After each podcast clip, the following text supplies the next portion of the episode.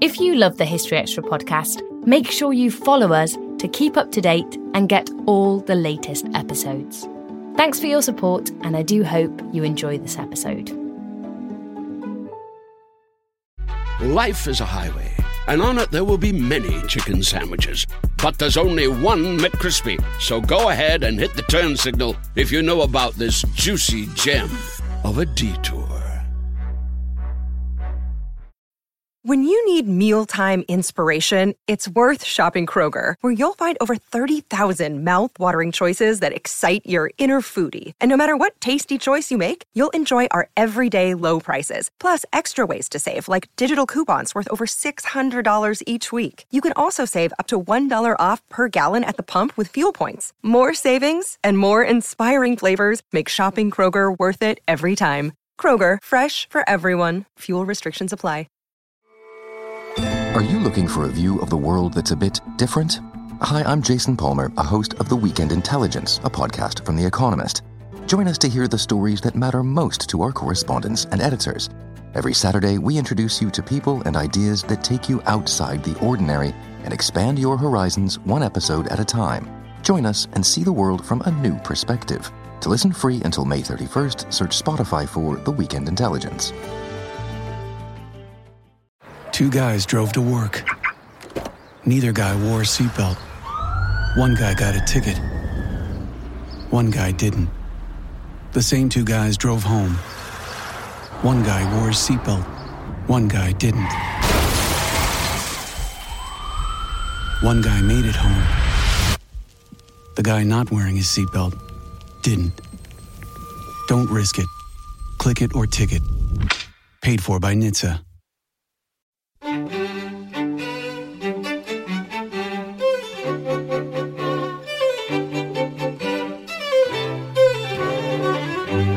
The sea connects us, and everything happens through connections.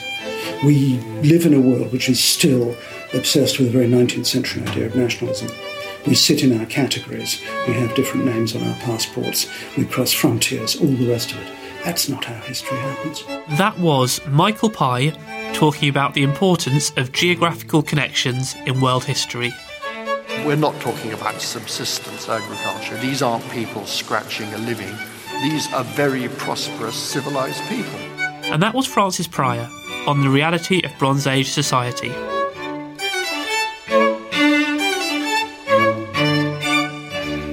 You're listening to the History Extra podcast from BBC History magazine. We're the UK's best selling history magazine, available from all good newsagents or via subscription. Check out our latest subscription deals at historyextra.com forward slash subscribe.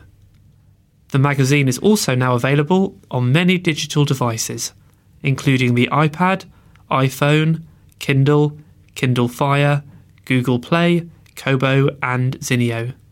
Look out for us in your App Store or newsstand, or find out more at historyextra.com forward slash digital.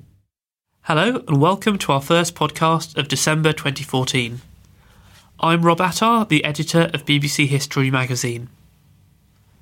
Now, you might think of the North Sea as a vast empty expanse, a void between countries. Yet, as Michael Pye argues in his new book, The Edge of the World, it has been central to the spread and development of a huge number of cultures and societies. Our book's editor, Matt Elton, met up with Michael to find out more, and he started by asking him what inspired him to research this topic. I think it's a fascination about the gaps Hmm. in what I know about the past. Um, there is this. Trem- I know about Amsterdam. I know about the guilt and the glory and all of the, the wonderful dockside life of Amsterdam and the Yes. riches. I know a little bit about Rome. At least I've walked around the Forum. But what on earth happened Hmm. between the fall of Rome and the rise of cities like Amsterdam? Okay. And what had to happen to make Amsterdam possible? Right. Uh, Okay. There's so much that's different in terms of, of, of culture, of the way people thought, of the way people behaved, Yes. of what was possible in technology. Okay. And so, talking about gaps, we've got this expanse in the middle of the, of the sea itself. Um, so, at what point do we pick up the book, and how did people at that time see the sea? How did they regard it? Well, we, I think put it the other way around, we tend to think of the sea as something that separates us from other people. Yes. I mean, I think sometimes the English think of the sea as our moat. Yes. Yeah, yeah, yeah. Thank God we're separate from terrible people on the other side. Um, but no, in this time, the sea is the connection. Right. The sea is what makes it possible to go from A to B easily. So we have to turn our whole view on its head. in a sense. Absolutely. You have to look at geography a totally different way. Mm. You can sit in a port like Ipswich, and you're actually closer in time to Bergen in Norway than you are to somewhere in the south of England like London. It's amazing. Because yeah. it takes so long to get over the roads. It's mm. so difficult. It's, it's, it's dangerous. It's unpleasant. It's uncomfortable. You simply get in a boat and row like Yes. and you're there. yes. Okay. So people saw the sea as a conduit rather than a barrier. Yes. Okay. Um, what? I mean, there's a whole range of things you talk about being transmitted over over the sea. I mean, the first one is money, I suppose, we should talk about. In what way did that emerge, and how did it spread through these countries? Well, the weird thing about, about money by the time you get to about the 7th century is that it wasn't much in use. I mean, there was gold, but gold was an official currency and it sort of came out of the state and went back to the state. Yes. It was what you paid taxes with if you were a landowner. Um, what there wasn't was specie, stuff that you had in your pocket or Okay. your purse with which you bought a cabbage at the market or you bought whatever you were dealing in, the wood or the, the lumber or whatever. Um, and that's what was revived. And revived in one particular place more than anywhere else, which we know because more coins were minted there. And that's oddly enough on the Dutch coast where Frisia once was. Okay. Um, and so it's a very North Sea phenomenon. But the other thing is, of course, that the Frisians could trade in shallow bottom boats along the coast of the North Sea. Okay. So they could go really quite long distances into really quite different places rather easily, carrying with them money. Yeah. Okay. Um, something that's interesting to me is how did other peoples see the Frisians? How how were they regarded by other groups of people? Uh, drunk. um, they were said to have a very funny attitude to adultery as well. Okay. And Drunk adulterers. Brilliant. well, exactly. Exactly. People of character. No, they, they were the traders. They were the traders. Right, okay. In fact, the word Frisian becomes the word for a Mm. trader, a merchant, somebody who's dealing in things across the water. Okay. And the sea itself was known as the Frisian Sea before it was known as the North Sea. Because they were so important Absolutely, story. they were absolutely basic. They were trading right up into the south of Norway. Mm. Because we know because there are houses that they had at a settlement called Kaupang up in Norway. Mm. They were certainly trading as far down as the start of the English Channel and probably up to what's now Southampton. So it's a huge range of. Oh, it's a huge area. range, Yeah. absolutely. Yeah. Um, the other thing that we should talk about in terms of a valuable thing that was traded was books. Um, where were these spread to and from, and how did that work? It's a complicated story because books went everywhere. Yeah, okay. Books went across Europe from one place to another. So you have books that we know that, that the Venerable Bede had in Jarrow in Northumbria, um, which had come from Sicily and went on to land up somewhere in Switzerland, you know, Okay. and all in some time. But one of the key things that did happen was that the Saxons who moved into Britain were particularly associated with, with monasteries, with learning, and with missionary work, of course, which involved having texts. Yes. Um, so the texts that came into Britain went out again Right. with the Saxons across Germany. So there is a curious sense in which the English may well have taught the Germans to read properly, which I think the Germans would probably resent quite a lot. But That's lovely. Um, we talked about books there. Um, we should talk about how we, in the present day, know about this story. I mean, how, how did you go about researching this vast, this vast story from a period that's known as the Dark Ages in a lot of But it's not the Dark Ages. You have to read through what people mean you to see. That, that is the problem. I mean, you, you read an awful lot of Lives of Saints when you're doing a book like this, and you have to be very careful because there's not all that much you can discount. If somebody tells you the story of a miracle, you don't simply throw it away because there may well be the story of something else underlying it. It may tell you quite a lot. Okay, one of those stories, um, and forgive me if I forgot his name wrong, Audun, is that right? A U D U N. Ah. Um, what's that story and what can that tell us? What, Audun and his polar bear? Yes, Oh, yes. yes, absolutely. Audun was wonderful. Audun was a chancer who, who lived in the western fjords of Iceland and got himself a polar bear. Okay. Polar bears, oddly enough, I mean, you, you think of exotic animals being given to important people, Hmm. and you think of rhinoceros as being schlepped across Yes. to Rome. No, actually, polar bears and even walruses sometimes were, were brought to courts across the north and south of Europe as gifts. And Audun thought that his polar bear would be really quite a good thing to take to a king uh, who would immediately give him enormous amounts of money. Why he thought this, the Lord knows. And also, also the, the, the physical problems of actually schlepping a polar bear yeah. from Iceland to Norway and then overland, which is what he did, uh, down into Denmark Yeah. were quite extraordinary. And unsurprisingly, by the time they got to Denmark, uh, the Audun was starving, and the polar bear was starving, and the polar bear was thinking of Audun as lunch. So all of a sudden, there had to be a compromise. And Yes. Audun's plans didn't work out quite as he hoped. But it's a, it's a curiosity because already the notion that there are exotic things in the north hmm. is there, and already there's the notion that you could exchange them for real power and real riches. So this story teaches us that actually people saw the sea as a way to become rich and to expand their own horizons in a sense. They want. They thought that they would be.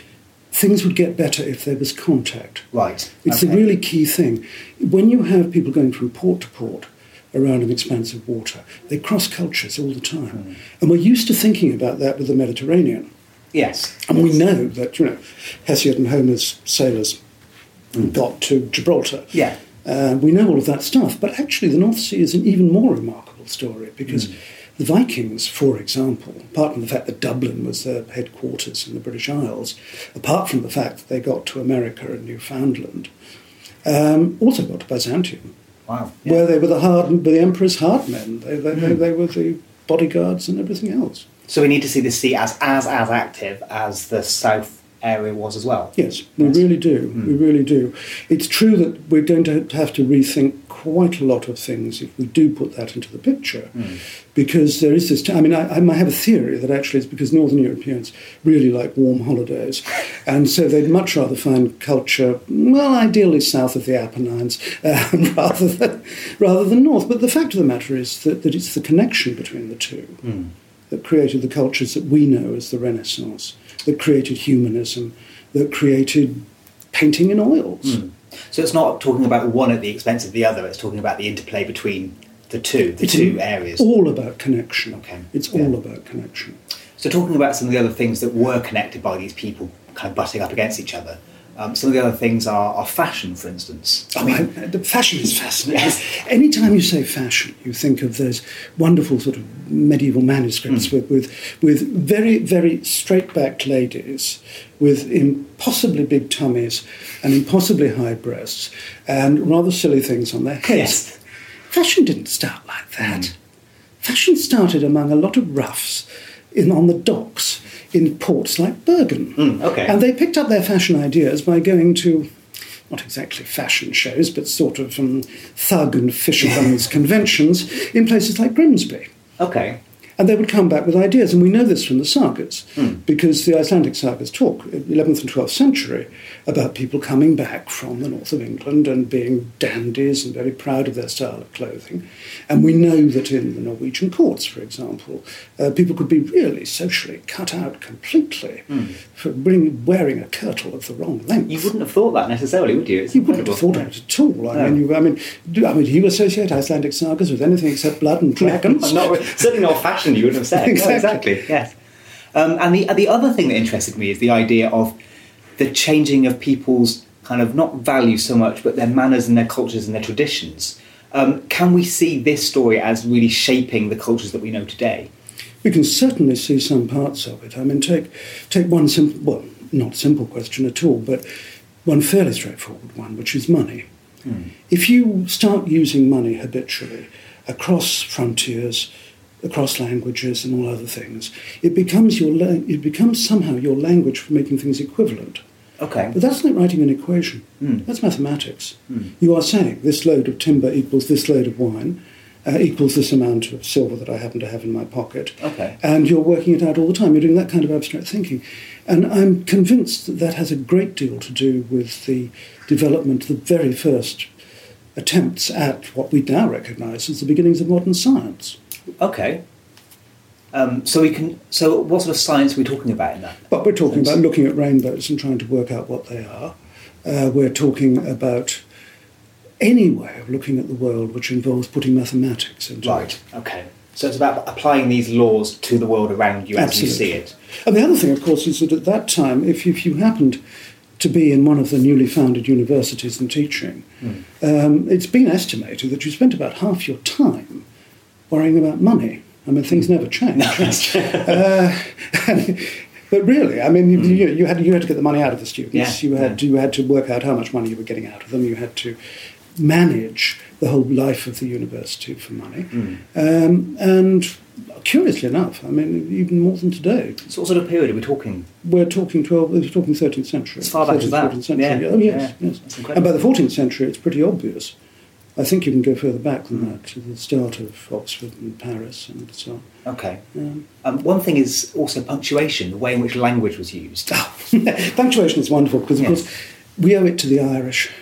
We really owe a great debt to the Irish because everybody else, not everybody else, but many other peoples, spoke some language which was related to Latin. So if you read it aloud, you could work out what was going on Okay. and you would understand. And if you saw it on the page, you would understand. And of course, things were designed to be read aloud, not necessarily to be read privately. Hmm. But if you don't speak Latin, and it really is just letters on the page, and you don't have the expectation of words ending in A or AM or whatever, hmm. uh, you need some help. And breaking up the words and then punctuating the sentences so that you divided one idea from another hmm. was an Irish invention because they didn't have Latin as their first language. See, that's incredible, and that's something I didn't know. And that's something that I think when like this whole book in that is that this story has been neglected in some senses. Why do you think that is? I don't think it's been neglected. I think I think what happens is that if you are a medieval specialist and you're working on a set of texts, it is an unbelievably complicated exercise. Um, it- the, the, the editing of these texts, the establishing of the texts, the working out of what they mean or what they can possibly be talking about sometimes. Yes. And I think the tendency is for this to become a very specialised activity. Okay. And the great luxury that somebody like me has is that I can come in and read over the whole subject. Right. Okay. So it's about fitting all of these things together into one overarching story. Trying to see what happened, yes. Um, And and so what can the archaeological evidence tell us? Uh, very often that the documents are nonsense, which is a little bit alarming because it would be nice to have a few trustworthy documents. But Just one or two. yeah, well, ju- just a few. it would be handy, yeah. I mean, you, but you, you keep finding depth of things that happened in particular places that you would never ever have known about. Okay, There's there's one illustration. It's, it's, it's, it's in the book, a place called Domburg in the Netherlands, Right. Um, which is a perfectly ordinary beach with kids and ice cream and all the good things about a beach. Uh, you would never guess that in the 17th and 18th and 19th centuries, when there were high storms and terrible tides and great winds, the sea pulled back and revealed all manner of things, but different things. Okay. First of all, a Roman history that nobody had ever bothered to write about in Latin, because the Romans didn't do provinces, as you know. they and West 11. Uh, the, the, the, absolutely the same thing. Um, a Roman trading port of great importance, a goddess nobody had ever heard of, Wow. temples that nobody knew about, um, but clearly showing, because of the number of people who were saying thank you in the temples, for trading voyages that had gone very well. This was a big trading centre. Boom, disappears. We don't quite know why. It might have been pirates, it might have been weather, we don't know. Okay. We, then, all of a sudden, the sea rolls back again, and there's a line of posts which look like the foundations of wooden shacks on the shore. There was a trading post there in the 5th, 6th centuries, uh, a trading post which was obviously very important because those trading posts were. I mean, there, there were places on the coast which, which did all sorts of things like gathering customs and pushing goods in and out.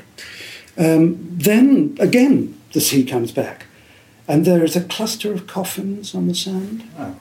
in a star shape, Okay. each one with, with, with grave goods on them, so they can't be Christian.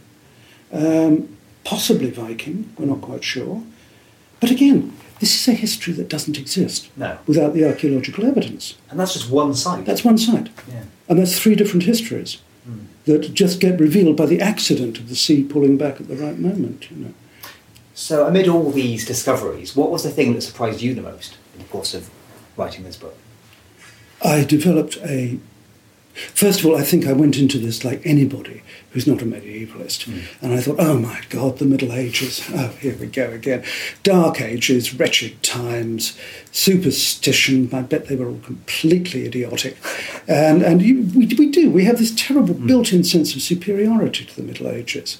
Well, that gets knocked out of you in about 10 minutes when you start actually trying to find out something about it. Yes. and, yes. and, and you realise that, that, that, that what was going on was very sophisticated. But it's part of the whole process that made mm. possible what we think is sophisticated. Right, okay. Um, we should talk about the ways in which the sea uh, spread negative things, I suppose, perhaps like the plague. Um, what impact did that have uh, kind of in, in the nations that kind of bordered the sea? Oh, enormous. Mm. If you read the Daily Mail today, and you read it on the subject of shirkers and work-shy persons and um, nasty benefit scroungers. Almost all of that we owe, oddly enough, to the regulations that, that, that started after the Black Death. Sounds bizarre, but it is actually true. Okay. This is the point at which people start talking about. People panic. Mm. There aren't enough people alive to do all the work that's required. The people know about famine as well as disease, so they really worry about what the fields are going to produce and are there going to be enough people to do it. And when that happens, they start changing the law. Right. And they start changing the law to control poor people and working people as closely and as tightly as they can. And they develop this whole vocabulary. It's in Piers Plowman, after all. This whole vocabulary for, for, for putting down people who won't do what they're told. Okay. And they start passing laws to make damn sure they do, or they go to jail. Mm. So it's driven by the fear caused by the plague, in a sense. It's driven by the consequences of the plague. Right. Okay. You write that uh, this is a way of thinking again about who we really are. Hmm. Um, what misapprehensions do you think that people have about this whole story and this whole period that you'd like to perhaps see this book changing? Well, I suppose there's one thing, which is how we think about Europe. Mm. We, I mean, we ha- when we have official heroes, in the European Union. They tend to be people like that abominable old slave driver, Charlemagne, whose entire empire was, was funded on the slave trade to the Middle East, mm. and whose, whose main activity was behaving exactly like the Vikings he disapproved of by raiding, stealing, taxing, and murdering. You know, mm. um, now, I think we probably can do better for heroes than that. Okay. We want our heroes to be in the centre, forget it. Mm. I'm not interested in kings and emperors. They are, of course, enormously important. What they do matters a great deal, but I'm not interested in them. I'm interested in what happens on the periphery, on the outskirts, mm. because that's where the energy was. Right. The great changes are beginning along those coasts Yeah. with individual traders going out in small boats and taking with them accidentally everything from money to plague um, and as they go. Mm. But that's where the energy of change is. So who stands out for you as a hero or heroes from this story? Oh, I have several. I actually ended up with the Venerable Bede as a hero. Now, Okay. At university, I was forced to read the Venomous Bede, the Venomous Bede, as we all remember. Um, joke, joke. Um, and I hated him. What bore. Mm. I suddenly discovered what else he'd written apart from the history of England. And all these amazing attempts to think out what it would be to have a scientific experiment. I mean, he wants to work on, for example, the time of the tides around the British coast, and he wants to relate that to the phases of the moon, and he wants to see how they're related. Hey, that's an experiment. Mm. That's something more than a thought experiment, too. It means getting in a lot of data and treating it carefully and coming to a conclusion. Now, he didn't come to the right conclusion, but that's neither here nor there. Um, and he does this on a number of things, particularly because of that great medieval thing of the problem of working out the date of Easter. Right. Yeah. Not only was it difficult, you had to do it a long way in advance, so you didn't know where any of the other feasts were going to fall either.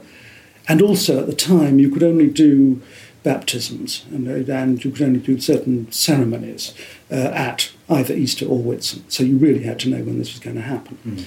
Um, and he developed a very sophisticated mathematics for the time of, of working out the date of Easter.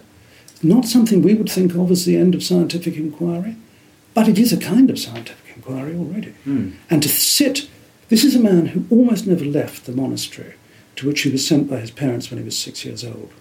Almost never. We only know only one time, actually, that he went out even on a study tour or anywhere else. And yet, in those walls, with just those books, he could imagine the questions that he could ask about the world. I think that's wonderful. It's pretty incredible, isn't it? It is, yeah. Um, any other heroes? Well, actually, another scientist, no, another ecclesiastical scientist, actually, um, Robert Grosseteste, Okay. who was bishop of here, there, and everywhere, and, and, and, and, and was used as an ecclesiastical lawyer in Hereford and a troublemaker in Lincoln. Wonderful troublemaker, by the way. What kind of things? Oh, well, he, he at one point he was lumbered with a large number of Italian priests, which he didn't want because he kept pointing out that the Italian priests were jolly good in French and therefore they could talk to the upper classes. But there was no point in the lower classes coming along with confession because the Italian priests wouldn't understand a word of it. and this turned out to be true. Um, however, he was still lumbered with them, so he finally went down on his knees in front of them and started making his confession in English, louder and louder and louder, beating his breast until they retreated in a great deal of embarrassment, and he had no more problems with Italian priests. That's, that's quite good. um, so, what else did he get up to? What other things were there? He became a priest quite late in life, we think. Um, and on the way along, he starts almost something, it's, it's not experimental science, but it's instead of simply going to experience and saying, that's what I've seen, you try to set up a situation in which you will see Okay. things. Yes. Um, which is the really big difference. And he does that again with rainbows. A lot of his thinking about colour and the, the, what happens to a pri- when light passes through a prism didn't actually get improved on until Newton. Wow. So you're talking about, you know, 1250s to, to, to end of the 17th century. Um, and again, it's, it's, it's, it's somebody's curiosity about the world. Yes. There's something about the way we, th- I think we think of the medieval mind as shut. It's the exact opposite. Hmm. It's just that there were things they had to be curious about that we can Google. You know, That's true, yes. And so the sea, in a sense, opened people's minds to being curious about what was happening over its horizons, over its borders. That kind of thing. absolutely. Yeah. All the great early fashion books, for example, are about what people wear in other countries. Yes, okay. And they're about imitating what people wear in other countries. Okay. And people always got the blame for it too. There's a, there's a wonderful English quote, which luckily I can't do verbatim, which basically says that fashion, like the pox, comes from France. Okay. Um, so people were genuinely curious in the things that were happening in other in other nations. exactly. Well, they had to be. Yes. Otherwise, Yeah. they wouldn't be trading. Otherwise, they wouldn't be getting in what they wanted. No, that's true. I'll tell you how extraordinary that is. In one archaeological dig in Helgö in, in, in Sweden, they discovered a Buddha, an 8th century Buddha from Kashmir. Nobody can even make sense of the trading connections that could have brought it there. You know, because you, you have a band of, of, of Islamic traders who wouldn't deal in images. Um, we don't know of Jewish traders who were going to Kashmir, though there may have been. Um, who brought it there? But it's there, and it's in the right layer, and we know it's 8th century, and it has a twin in a museum in Kashmir. That's incredible. It's amazing. Um, if you could somehow travel back in time to this period and ask someone involved in this huge story a question, what what kind of question would you ask? I would find it very difficult to find one person to ask. What I would love to do is to go into a village in the middle of Flanders or Frisia or England or anywhere in the 12th century and find out what people knew about things. Hmm. Because it's still the mysterious thing. What did they know? Yeah. They were pretty shrewd about a lot of things, like, for example, cures for the plague. There's one lunatic one, which is actually the theriac, which gives us the word treacle, which uh-huh. started off as a cure for, for snake bite. And we started off with a bit of snake venom and added about 93 other things and ended up with something, as I say, which we would now call treacle. It worked. And they weren't stupid because it actually contained so much laudanum, so much opium, that it would in fact have given you relief from pain. Hmm. It would in fact have calmed down a lot of the symptoms. And it might in fact have made the whole process tolerable and giving you a holiday from things. So at one level, of course it's stupid. I mean, why are you starting with viper venom, for goodness sake, to cure plague? At another level, it's not stupid at all. Hmm. Pragmatically, they'd found something that Yes. actually worked. So the question is, what did they know? Yeah. What did people actually in the village on the street know? Yeah. I would love to know more about that, and I, I would love to find a way to find it out. That's cool. That leads nicely actually to my next question, which is what was the biggest challenge in writing this book? Not being stupid. Because if you've only got a limited number of texts, hmm. it's quite difficult to cross read and double check. Yes. If you've got any number of 17th century letters, then you can make sure you're not being totally stupid by sampling things which were written at the same time by the same sort of people, whatever. Hmm. It's trickier with this limited amount of survival. One of the problems is that stuff survives for a good reason. Okay. You know, not all documents survive. They survive because people thought it was worthwhile filing them. You know, so a cathedral that wants people to know about its title to a bit of land is going to be very careful to keep the charters very carefully in a good, dry place. Yes. but, but if it's a love letter or an order for two tons of coal, it's not going to happen. No. Okay. Um, so there's a sampling effect which can distort everything. And the really interesting question is how do you compensate for that? yeah. Yeah. And as I say, the only thing I think you can do is to try to read the documents that do survive, first of all against the archaeological record, because sometimes clearly things just aren't right. Bede's story of the Saxons coming in and sweeping the Britons across, you know, Caractacus's last stand on the British camp in Malvern. Turns out, unfortunately, to be a Norman fort, but we won't worry about that. Um, Move on from that. yeah, right, exactly. Um, all of these wonderful stories turn out to be nonsense. Look at the DNA. The DNA was muddled long before the invasions, and Right. if you look at the skull size, it doesn't change until after the Norman conquest, because apparently when, when the Normans arrived, we got bigger heads. Hmm. Fascinating detail.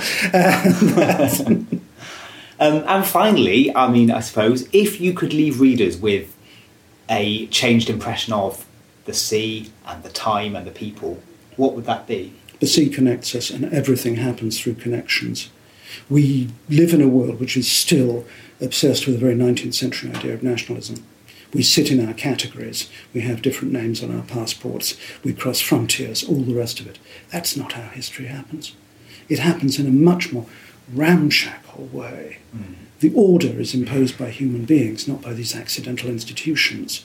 And it's that fact that connection is what changes us, what makes us alive. That was Michael Pye. The Edge of the World How the North Sea Made Us is out now, published by Viking. And now it's time for the latest history news with our website editor, Emma McFarlane. A new DNA study proves, quote, beyond reasonable doubt that the remains discovered underneath a Leicester car park in 2012 are those of the last Plantagenet king, Richard III. According to a team of researchers at the University of Leicester, the latest analysis of all available evidence, quote, confirms identity of King Richard III to the point of 99.999% at its most conservative. The researchers collected DNA from living relatives of Richard III and analysed several genetic markers, including the complete mitochondrial genomes inherited through the maternal line and Y chromosomal markers inherited through the paternal line from both the skeletal remains and the living relatives. The mitochondrial genome shows a genetic match between the skeleton and the maternal line relatives. Dr. Turi King from the University of Leicester Department of Genetics said the research, quote, closes an over 500 year old missing persons case. However, Michael Hicks, the recently retired head of history at the University of Winchester, called into question the conclusions drawn from the study. He told History Extra, quote, I don't think this research carries us any further forward. It tells us that the two modern relatives share the same mitochondrial DNA as the bones, not that the bones belong to Richard III.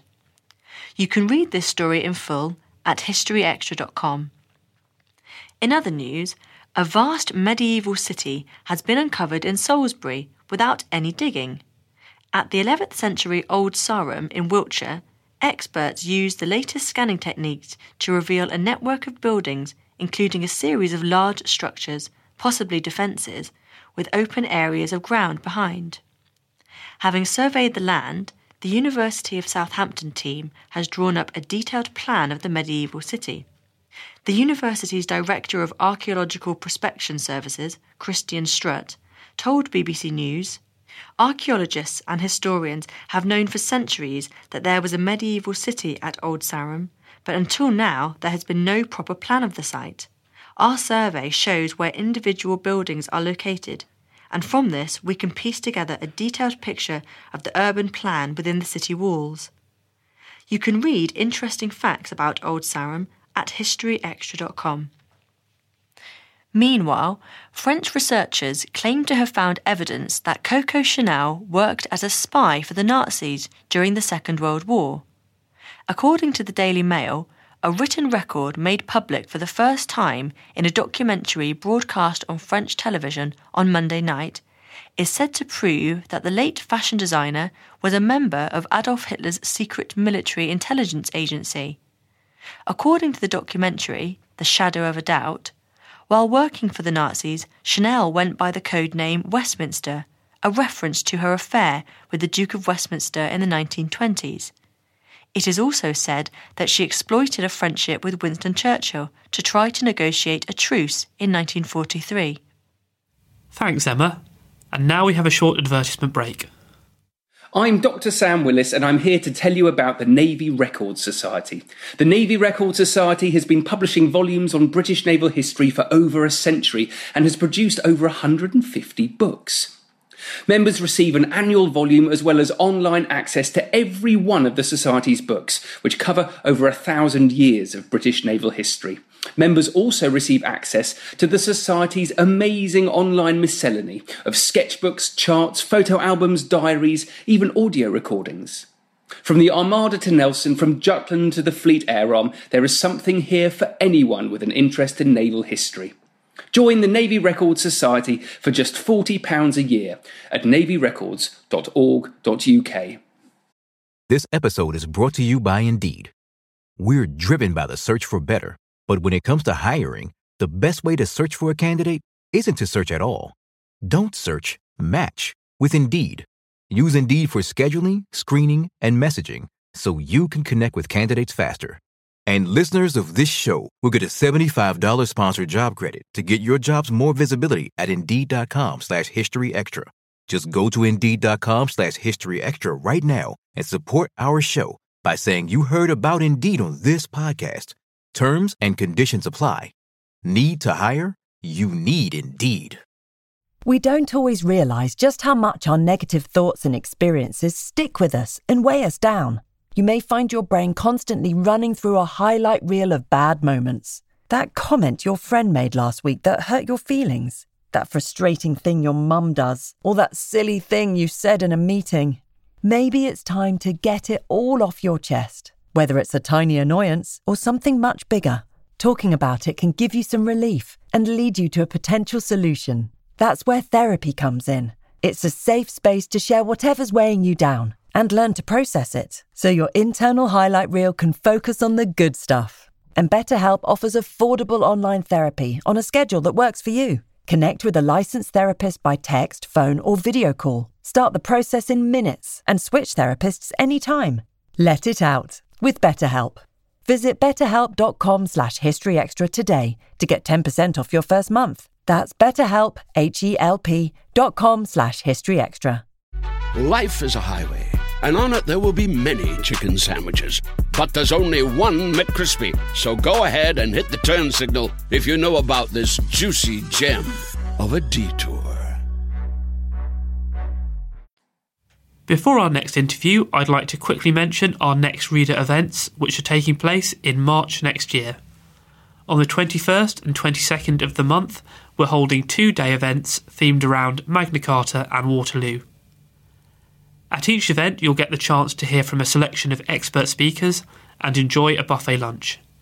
For more details and tickets, please visit historyextra.com forward slash events.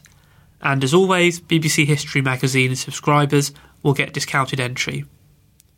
Flag Fen in Peterborough is the only place in the world where original Bronze Age timbers can be seen in their original location, giving a unique insight into life in Britain 3,500 years ago.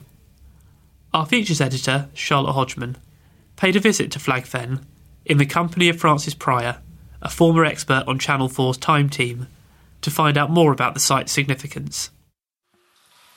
Okay, so Francis, we've come to Flag Fen um, in Peterborough. Um, obviously, quite a special place for you because you actually found it, didn't you? Discovered it back in the 80s. Um, tell me what we're looking at, at here. Well, this is the preservation hall, as we call it, and um, it's the only place in the world where you can see prehistoric timbers still in place as they were left um, 3,000 3,500 years ago. And you can see, you can hear the water dripping from our um, sprinkler system. Yeah. Um, you can see the posts. Those are Bronze Age posts. Those posts date to about, I don't know, 12, 1100 BC.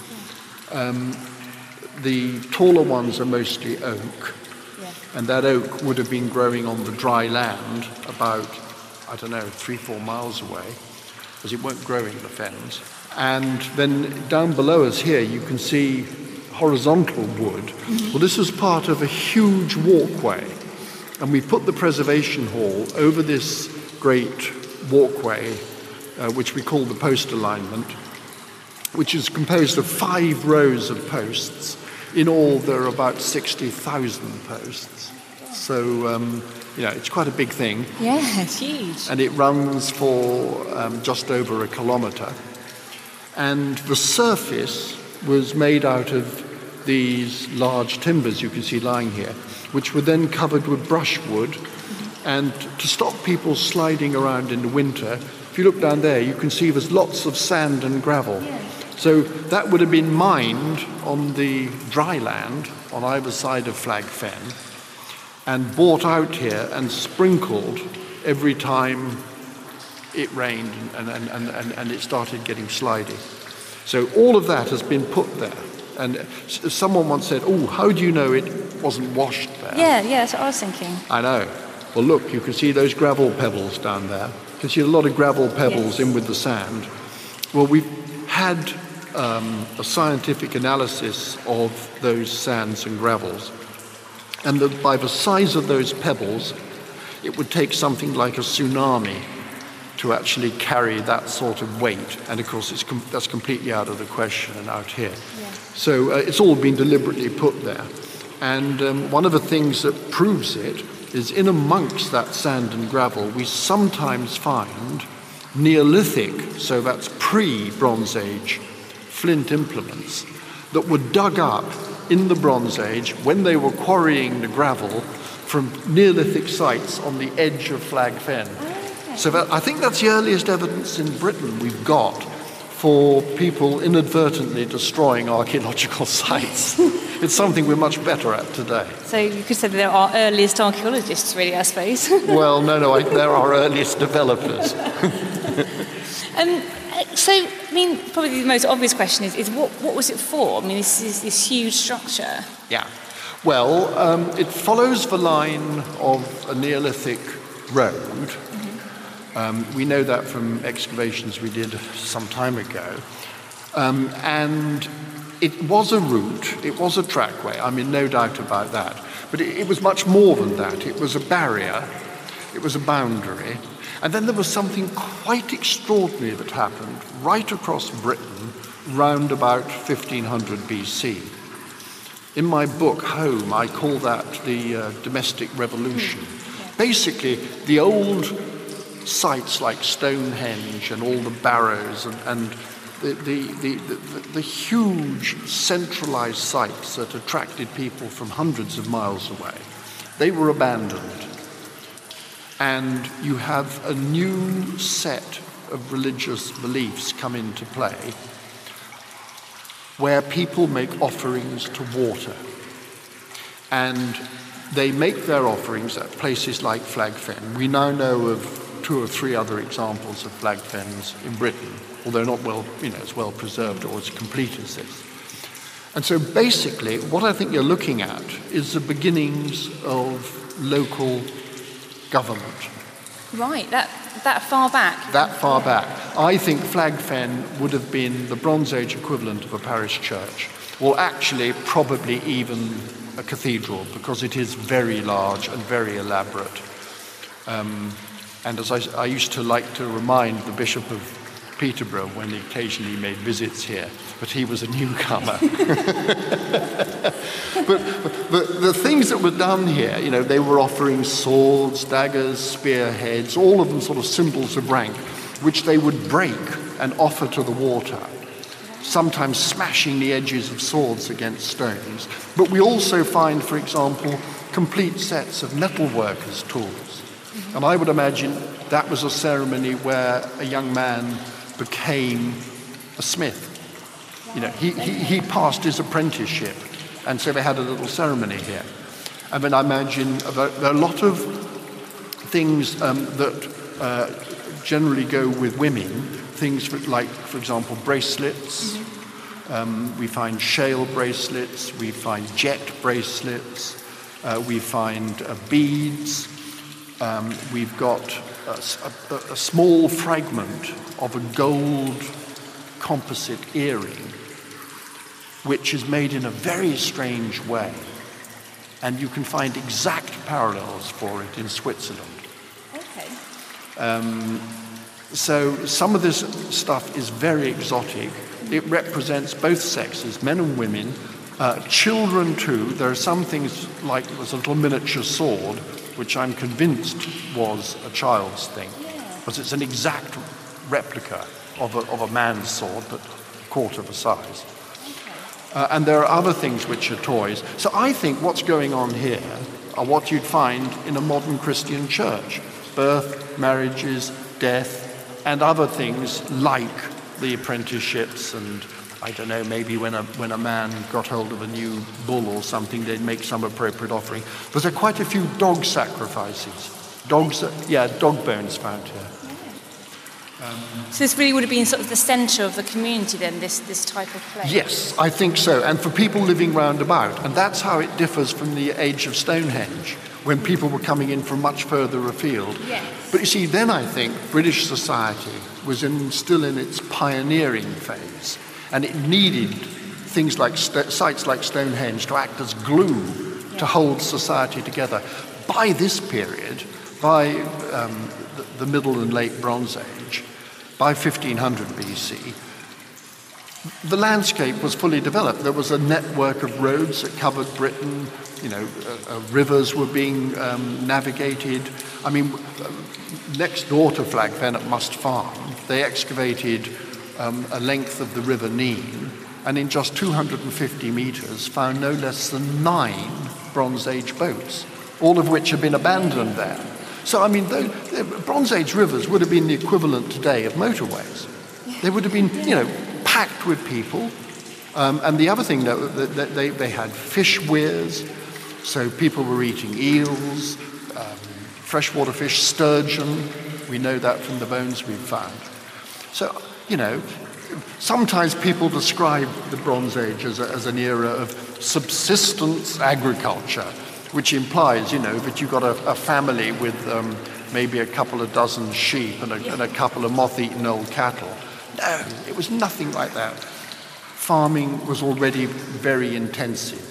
All the evidence we've got from land on the edge of Flag Fen, where we have actually discovered complete field systems, where we found the yards where they actually handled the sheep, I know as a sheep farmer that those handling systems, they're called drafting races and things like that, are intended to handle hundreds, not dozens of sheep. And in some cases, I think they would have even have dealt with thousands. I mean, you're talking huge flocks and large herds. And, you know, we're not talking about subsistence agriculture. These aren't people scratching a living. These are very prosperous, civilized people. Yeah, and that's very, that's very at odds with the, the usual view of, of people in, in this period, isn't it? It's very different. Well, yes, I think this is something that we've got to really get across to people. And I'm so excited now that prehistory is part of the national curriculum. Mm. You know, if we can get a generation of youngsters who realize that prehistory isn't something that unimportant that happened before the Romans. You know, prehistory, this period, the Bronze Age, is when Britain was invented.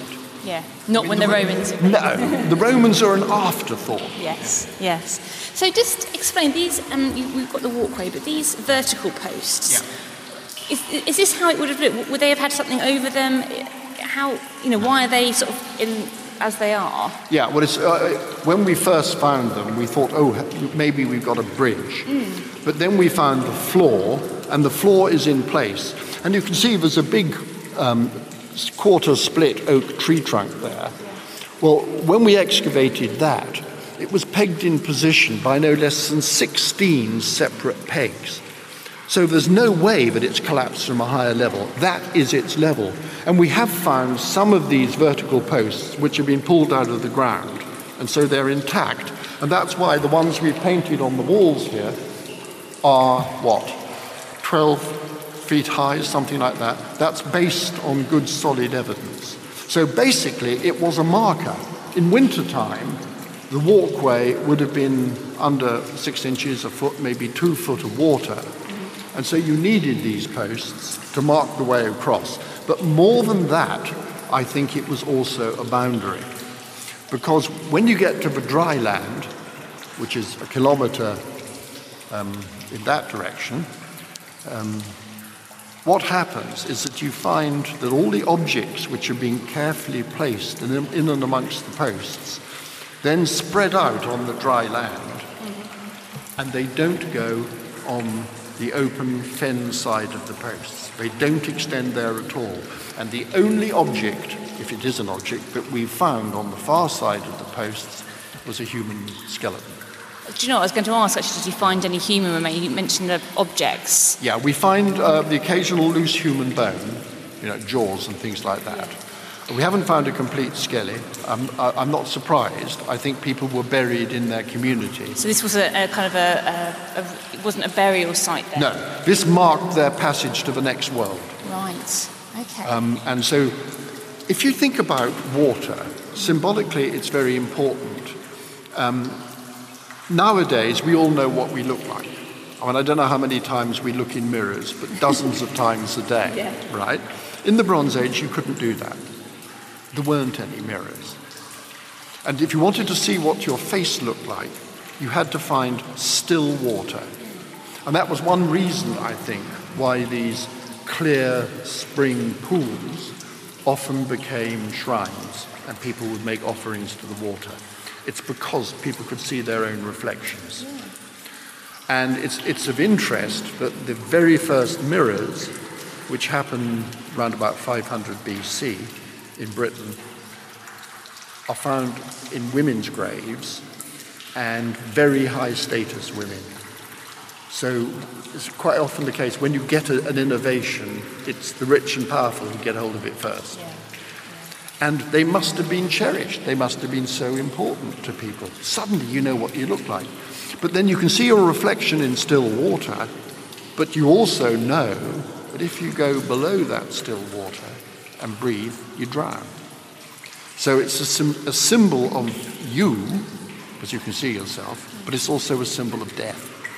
Yeah, I mean, it must have been very powerful then, I would imagine, to. Oh, very powerful.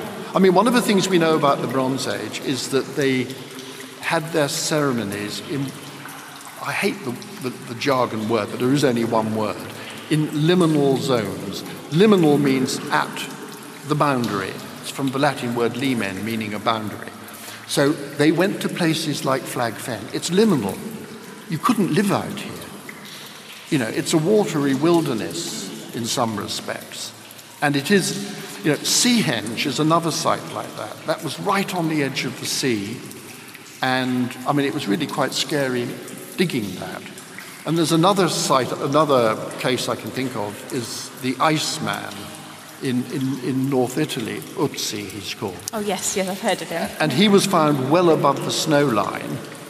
Well, you know, the, the, the conventional view is that he was robbed by robbers and that sort of thing. I think that's utter rubbish. I think he was a sacrifice. High above the snow line, just as the waterlogged bodies that are found in the bogs of northern Europe and in Britain, um, Lindow Man in the British Museum, they are sacrifices. And this poor chap in Switzerland had been bashed on the head and he'd been shot in the back with an arrow. So, in other words, killed more than once. And it's exactly what we find with the Iron Age bog bodies, which are killed more than once. So it's all part of the ritual moving from our world to the world of the ancestors. I mean, it's just incredible to think that we're looking at sort of wood that's thousands and thousands of years old. I mean, how? I mean, obviously you keep it wet. Um, that's that's how it survived, I assume. Um, it, will, it, will, it always stay like this? Is it in, is it in danger? Is it you know? Well, flag fen is in danger because um, it's drying out. So this little bit here eh, will probably be safe yeah. if, you know, if we can keep on getting it wet. And I constructed back in the 80s a large lake to keep the very centre of flag fen wet. I think know, I'm really pleased I did that yeah, because it's been drying out rapidly ever since. So we've got this huge lake, um, and now I'm delighted to say that the whole of Flag Fen has been scheduled as an ancient monument, protected by law. Um, now that won't stop it drying out. You know, it's like as King Canute discovered, you can't keep the water back. But um, at least, you know, we know that the, the timbers in, in the lake are now completely safe. This is the dike where we actually found the site. Oh, okay. I was, walk- I was walking along this side. Mm-hmm. Um, I'd been interested in the Roman road because there's a Roman road that runs from the far side of Peterborough right across the fens to Norfolk. And it was constructed in AD 60 as part of the suppression of Boudiccan Boadicean revolt. Yeah. It was to get troops from the West Country to East Anglia, sharpish. Um, and I wanted to see a section of the Roman road cut by this dike, this drainage dike, this big old drainage dike. Yeah. And when I was walking back from photographing and recording the drainage dike, I stumbled on a piece of wood on the ground about sort of five, 50 yards from here, where you can see those bushes now. Yeah. And I pulled it out of the mud and picked it up Hello, I think we got. no, in a minute. I'm hold. No, we got. Oh. This is great. There's a group of primary school children in their Bronze Age cloaks. I think that's absolutely excellent because it, oh, look at that. prehistory has only just come on the national curriculum. Yeah. And I'm so pleased it's happened. I really they, they definitely seem to be embracing it, don't they? Oh yeah. oh look at that! Isn't that great? Oh. So um, I found the site, as I say, uh, those bushes over there, mm-hmm. and I picked up. I caught my foot on a bit of wood, picked it up, and it was the tip of a stake, a big oak stake. I was yeah. able to recognise it as oak, and it had been split. It was a quarter split. And again, that made me suspicious because it didn't have saws in the Bronze Age, so you used to split the wood. Right. And it had been sharpened with a narrow bladed axe about an inch and a half wide with a very dis- when you felt the marks, the axe marks, they were slightly dished, spoon shaped, as if it had been hacked out with a, a huge teaspoon. And I recognised them as once as late Bronze Age axe marks. And um, then we slid down the side of a dike. Yeah. Because it was all muddy and s- smelly, yeah. mildly. and there was some horizontal wood sticking out and that stopped me going into the water. And the horizontal wood was a metre below the bottom of the Roman road. Wow. And we know that the peat here grows at about a millimetre a year, and that meant it had to be that wood had to be a millennium earlier. It must have been so exciting to have literally stumbled across. yeah, I mean, we were looking for sites, but to come across something like that, it is a once in a lifetime. Yeah. It really is a once in a lifetime discovery. And quite by chance, really. Oh, or you say you're looking for, for sites? I think I think informed chance. Yeah. I think the art of archaeology is to manipulate chance. Yeah. You've got to know where to look and yeah, where not true. to look. And but you need to obviously be able to recognise things when you when, when, you, find when you them. find them. So, that's the yeah. other thing. Yes. No, no, no. I mean, it, it was. Of course, it was chance. Yeah. But you know, it's it's funny that that, that that that it was found by people who knew what they were looking for. Yes. Yeah. Definitely. Shall we have a look inside a Bronze Age house? Yes, please. Yes.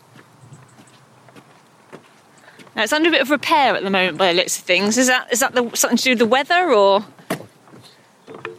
Yes, that, that that's due to old age. Um, we this, this this roof is about 15 years old.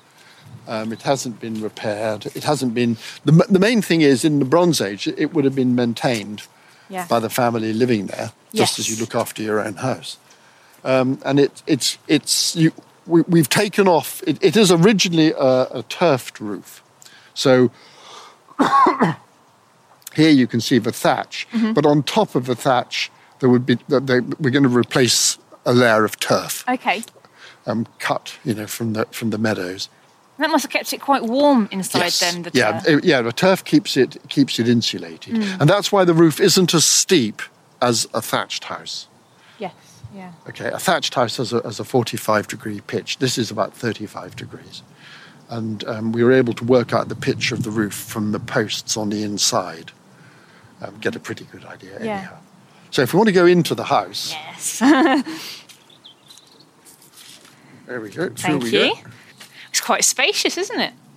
In here. Yes, I mean, Is this, is this your sort of average size for a? for a Bronze Age house, Hmm. yes. Um, uh, it, it's it's pretty well average. Yeah. It's, it's, it's maybe on the larger side. I don't know. I no, about right. Um, the main thing about this is that the floor area of this house is larger than the floor area that was allocated uh, to its workforce by the Great Northern Railway when they were building houses in Peterborough in 1850. Gone backwards. then. Well, admittedly, they were on two floors, but um, yes. Yes. But but it, it, it's a very it's a very usable space. Um, and wh- uh, people always say how many people would have lived in here. Well, of course, we don't know, but No. um, I would estimate that you would have had parents and their children, and possibly grandparents too. Um, we know how they were laid out and organised. So the doorway would have faced south, and then the food and stuff was prepared around the central hearth, yeah. and then uh, people ate and sort of led their daily lives on the south side. So basically, the organisation of the building is following the rotation of the sun. Yeah. So as the sun goes to the south and then round to the west, um, the opposite the doorway on the west side of the house, sorry, on the uh, uh, north side of the house, would have been where the most important person in the household would have Okay. sat. Um, you know, uh, in Victorian times, it would have been the man. Mhm. In Bronze Age times, Celtic society, it might well have been the grandma.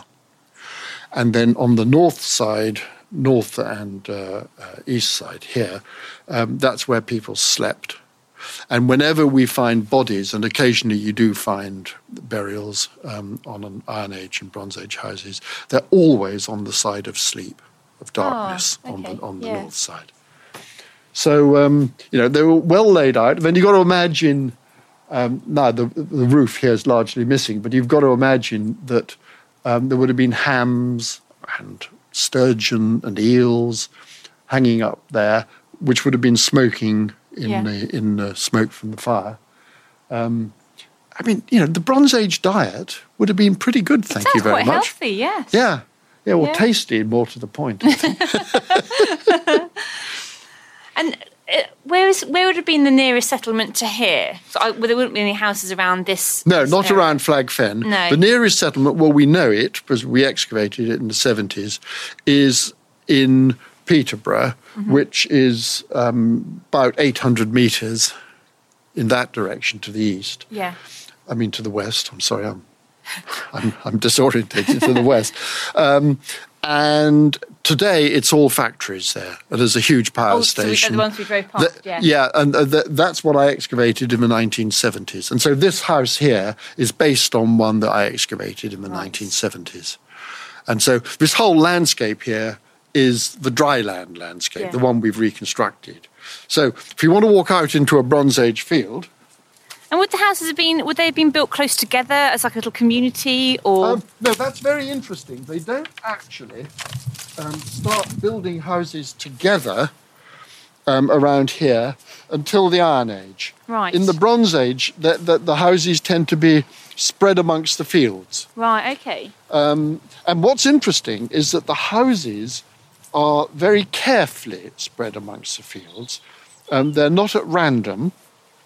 And this leads us to think that individual family holdings were marked out by roadways in the fields. That was Charlotte Hodgman and Francis Pryor on location at Flag Fen. Francis's latest book is Home, a time traveller's tales from Britain's prehistory, published earlier this year by Allen Lane in the UK and the US. You can read an article by Charlotte and Francis in the Christmas issue of BBC History magazine, which is now on sale. Also, in this month's edition, we explore the controversial reign of Mary Tudor, we examine the mindset of kamikaze pilots, we introduce some of Egypt's most influential female pharaohs, and we highlight our books of the year for 2014.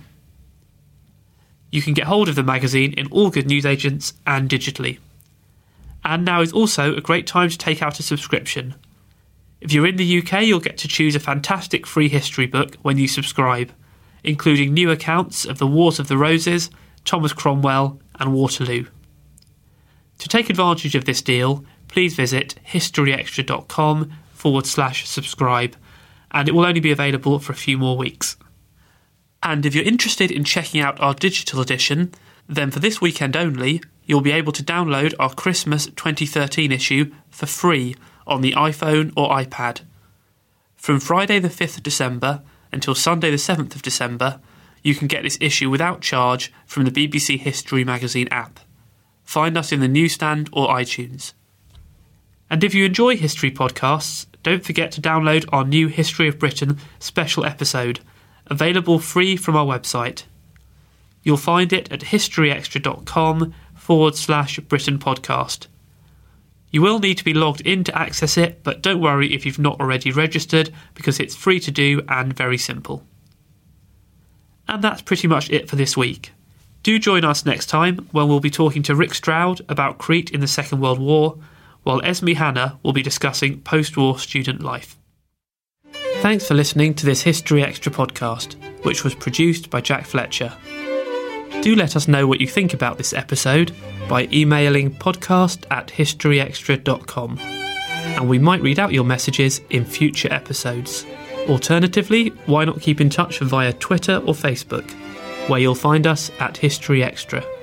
For more great history content, don't forget to visit our website historyextra.com, where you will find history quizzes, galleries, articles, and more. Plus, it's where you can download every single previous episode of this podcast.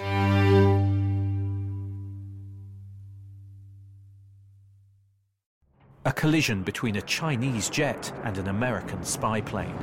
He came and rammed into our left wing. With relations increasingly strained, what are the chances of things spinning out of control? The Western world was asleep. I'm Gordon Corera. I'll be exploring the friction in this most important of relationships and asking Has the West taken its eye off the ball? You cannot ignore China. From BBC Radio 4, this is Shadow War China and the West. Listen wherever you get your podcasts.